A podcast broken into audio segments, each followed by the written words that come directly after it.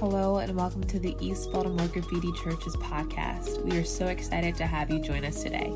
If you have any questions or comments, please email us at ebgraffitichurch at gmail.com, or you can check us out on our website at ebgraffitichurch.org. So, as I open my Bible to Acts chapter 8, what I'm going to ask is for all of our children, you can stay where you are but our children, I want to tell you a little bit about the message today, okay, boys and girls?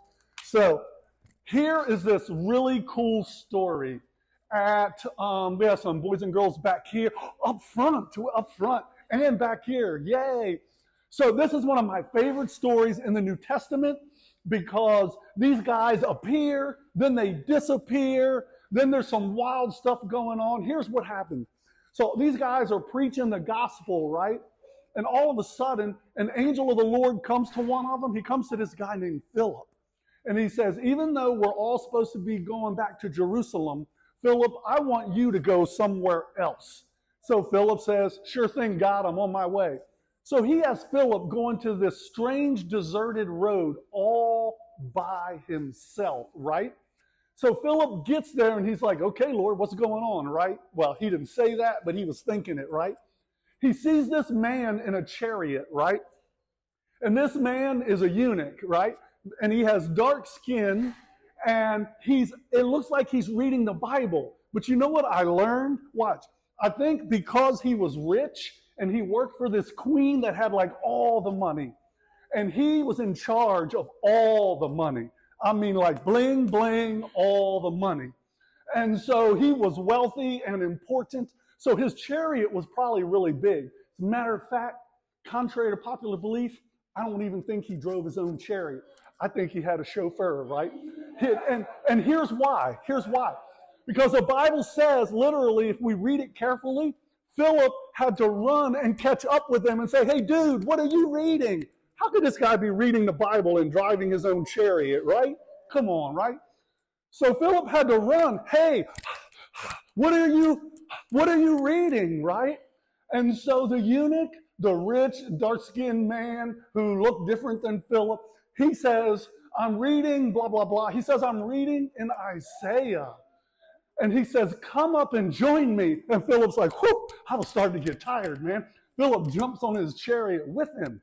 And Philip's like, well, cool, God's already got me way down here. I don't care where the chariot's going, right? So Philip's on a chariot with them, and they start having this conversation. And they start talking about Jesus, and it's so cool, right? So skip forward. Their conversation is done, right? And so the eunuch guy, he's got his face in the Bible, right? And all of a sudden, all of a sudden, the Bible says, whoosh, Philip totally disappeared and landed like on a cartoon, right? And landed in a whole nother place called Azotus. Because God can do those things, right? So he totally disappears from the chariot and lands in this other town, right? And even some of the adults are saying, dude, really? And I'm like, dude, really? Because that's what the Bible says. So Philip has this really cool encounter with this guy, and that's what we're going to be talking about this morning. But there were chariots, there was money, there was disappearing, there were disappearing people, and all the while though, and here's a cool thing to remember, when you're serving God, your life can really be a wild adventure. You know what? Even though I'm not as young as you guys anymore, even though I'm not, my life has been a wild adventure these days. And serving God doesn't always have to be a wild adventure but sometimes it is, and it can be fun. So that's what we're going to be talking about for a few minutes here this morning, guys. And since we did all that, you know what, adults? You might even get the short version of this too this morning in Acts chapter 8. Acts chapter 8. Um, and do you know, boys and girls, and this is really wild too. Uh, adults, you might appreciate this. So, borders change, right? Countries change over the centuries. And so some say if this Ethiopian eunuch was really from Ethiopia, he had driven his chariot, think about it, no gasmatic shocks, right? Um, no 32 pounds of pressure in the tire. Some say he was going to Jerusalem from Ethiopia to worship, some say it could have been 1,500 miles. I don't really think that because the borders of Ethiopia back then were probably really different. And the Bible talks about this place called Cush. And um, I didn't realize this till this week. But the part is, um, it's very, it's, it's, it's possible, I'm going to use the right word, that this guy was from a Nubian village in Aswan, which would explain his ethnicity. And also in, it's in Egypt on the upper Nile, and which means he probably only drove about seven or 800 miles in his bumpy chariot instead of 1,500. Do you know what else is really cool? Diane and I and our daughter, we actually got to ride big camels through the Nubian village in Aswan uh, several years ago. So the Ethiopian eunuch, um, this uh, Ethiopian that the Bible talks about here, really could have been a guy from Aswan in, in Egypt. But nonetheless, I just think some of that stuff's exciting, right? So this morning we're going to talk about divine appointments.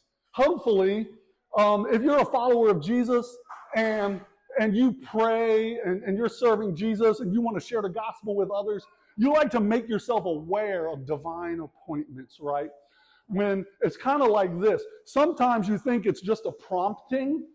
Sometimes you don't even think about it. God just provides an opportunity for you to talk to somebody, right?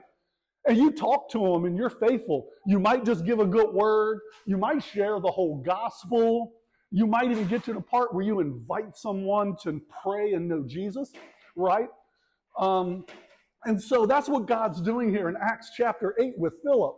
So, first thing we're going to see about divine appointments number one, when God interrupts your plans. Sometimes I have a plan for my life. I prayed about it. Sometimes I'm a good Christian, right? Sometimes I say, Jesus, it's your plan, not mine. And then I wake up every day and I say, Yeah, I kind of mean that, Jesus, but here's what I'm doing, right? And I just want you to approve of it, right? But nonetheless, nonetheless, sometimes you just know God is interrupting your plans and you don't know why. It's, a, it's, it's, it's, it's something that God is doing, and we'll even talk about that more in a couple of minutes. But we do see a few things in verses 25 through 27 uh, on the next slide here about what happens when God interrupts your plans. One, be in a position to hear God clearly. These guys were on a mission. They were sharing the gospel in Samaria. So, Jewish Christians sharing the gospel with people they called they called half breeds. They use those words, horrible ethnic words, right? They called the Samaritans religious and ethnic half breeds. Remember, you remember what we're studying in the Bible in Ephesians, right? So these Jewish men come to know Jesus Christ. Now they're missionaries. They're in Samaria sharing the gospel and loving people who are different than them already. Then our guy Philip has this divine appointment where an angel of the Lord tells him to go down the road somewhere else and leave the other guys. So these guys are already actively serving God and sharing the gospel. When you and I are walking in the Spirit and we're obeying God and we're aware of what's going on around us, you are putting yourself in a position to not miss these opportunities for a divine appointment. I have missed them before. We say, if God ordained it, Charlie, how did you? Come on, man, don't mess with me today. So, so there was one time not too long ago, a few months back, I was talking to somebody on the street. I had a great conversation. I had some things to do. I came back inside later that evening. I told Diane, I missed it today. I messed it up. I was having a great gospel conversation and I cut it short because I had things. I cut it short because I had things to do. Really? And, and so I began to, one, I asked for forgiveness. And two, I asked for another opportunity uh, in case I'm supposed to be the one sharing the gospel with that person. But so, so being in a good and ready position is very important. Being in a spot spiritually where you can hear from God clearly. Next, you see there, obedience is the outworking of faith and trust. God said, Philip, get up and go. And then you know what the next words are? Philip got up and went. When God says get up and go, you and I better get up and go. Sometimes we don't know where, Philip did not know where he was going, right? God said, I'm sending you down to this, this uh, deserted road towards Gaza, um, and you don't have a clue why I'm sending you there. So you will have those times in your life.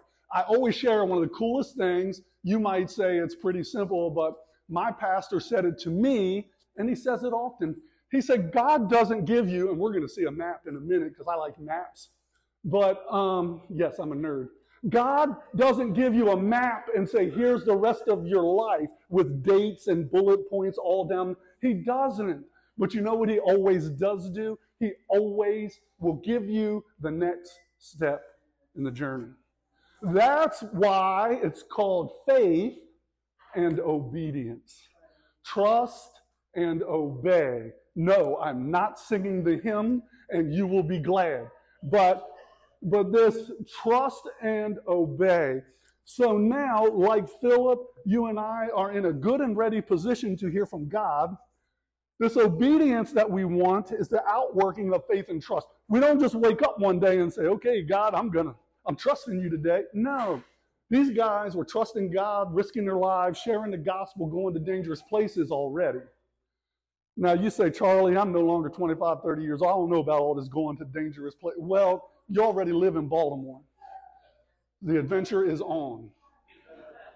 What a great phrase. I live in Baltimore. The adventure is on. Seriously. And listen, God is, here's another truth God is always preparing you for the next step. Here's where I exercised some self control and didn't turn there sooner. But we have already been studying Ephesians. I had this cool new Bible, right? But it's still getting used to me. Ephesians chapter 2, Ephesians chapter 2, and 13 through 17, we have already studied this, but it says, But now in Christ Jesus, you who formerly were far off have been brought near by the blood of Christ. For he himself is our peace, who made both groups into one and broke down the barrier of the dividing wall by abolishing in his flesh the enmity. So I'm not going to continue there, but what Jesus did when he created the church, he broke down the walls between Jews and Gentiles. He broke down the walls between religious people who hated each other. He broke down the walls between people who did not look like each other. These disciples were in Samaria sharing the gospel already. So when God sent Philip to the dark skinned Ethiopian eunuch, Philip was cool. Philip was all doing what he was already doing. So we don't just wake up one day, right? God is always preparing you and me for the next step. And so that is part of our spiritual growth and our discipleship. Next, we already said this when God says go, go. All right, when I say now, you finish. When God says go, go. man, you guys are good this morning. And so, next slide, you'll see I told you I'm an aspiring nerd, but you see they were on their way from Samaria down to Jerusalem, and he sends Philip past Jerusalem further south to the road to Gaza. You can see that map there. Next slide. Oh my gosh, we're having so much fun. This, this is Egypt and the Upper Nile and you see Cairo, Luxor, and then Aswan, it is possible that the Ethiopian eunuch, because Ethiopia would be further south, um, it is possible that he was from there, which means his journey would not have seemed, seemed impossibly far, although pretty darn far, right? So just a little uh, map there. Okay, next slide. Thank you. So number two, uh, something else we should remember in this account we see that God, God is preparing the way for you. Number two, God is preparing some things for you. Next slide. In the next couple of verses, we see God is preparing people. This is so cool. When Philip arrives, the Ethiopian eunuch is, he's got the Bible open reading Isaiah chapter 53. Don't let me see somebody sitting in the park reading Isaiah chapter 53. Dude, look, they are going to try to, look, they're in for a long conversation with me. That's one of my favorite chapters in the Old Testament that talks about Jesus, right? So God is always preparing people. Now we're going to come back there in a moment. But this man, God had already, was already preparing this man's heart and mind to hear the gospel. Don't think you have to own all the stress and pressure of sharing God's love with people. You don't. All you and I have to do is trust and obey. Have faith and obey. So, so when it's time to share the gospel, sometimes we get nervous. You might start getting them little sweats on your forehead or something. Hey, you are not responsible for that person's response. The Holy Spirit is. But God is already preparing someone to hear the gospel from you and from me. God is preparing places. Look, when, when we were going to become church planters, I thought we were going to New York City and we never made it. I didn't even know what God, where, what place God was preparing for me. I was a little slow, right? But you know, God is going before you. Psalm 139 says he's going out before you and coming in behind you. God is preparing those places for you already. He knows who you're going to talk to. He knows where you are going to go to do it. And again, lest I sound overly simplistic, we all that we need to do is to go, trust, and obey. Um, but so, next slide, please. So here's a few things. Um, here you see Philip hearing and obeying the Holy Spirit. Sometimes it really is almost as if you hear an audible voice and you know you are supposed to do something. Then the Spirit of the Lord said to Philip, Go up and join this chariot. So he had to jump on with the eunuch in order to share the God. Sometimes God says, Charlie, stop what you're doing and go here. God, I've got a really busy day today. You don't know my checklist today. I, no, no. So hearing and obeying the Holy, it's a practice too. We miss it sometimes. Are we walking in the Spirit? Are we living in obedience? Am I having my devotions? Am I slowing down enough to even hear from the Lord? Is it God's agenda or my agenda? Next, boldness and confidence will be provided. And you see that in 31. Yeah, you see that in 31 and 32. He says, Do you understand what you're reading? And he said, Well, how could I unless somebody tells me? And he invited Philip to go up and sit with him. And so, verse 32, Philip's up there. They got into Isaiah chapter 53. And in Isaiah chapter 53, it is, oh, that's why I sound so loud this morning. I forgot that was on. Sorry, guys. I know I'm keeping somebody awake that would normally be taking a nap this morning. Uh, sorry. Hey, so, so in Isaiah chapter 53, we see it says in verses 7 and 8, he was oppressed and he was afflicted, yet he did not open his mouth. Like a lamb that is led to slaughter, and like a sheep that is silent before its shearers, so he did not open his mouth. By oppression and judgment he was taken away. And as for his generation, who considered that he was cut off from the land of the living? This passage is talking about Jesus Christ 700 years before he was born. Earlier in this chapter called the suffering servant, we see that um, it says, Surely our griefs he himself bore, and our sorrows he carried. Yet we ourselves esteemed him stricken, smitten of God, and afflicted. But he was pierced through for our transgressions. Jesus died for your sins and for mine. He was crushed for our iniquities. The chastening, the punishment for our well being fell upon him. And by his wounds we are healed. All we like sheep have gone astray. Each of us has turned to his own way. We are sinners. But the Lord has caused the sin of us all to fall on him. Christ died 700 years before he was born. You're hearing the, the story of what was going to happen to Jesus Christ for your well being and eternity and mine.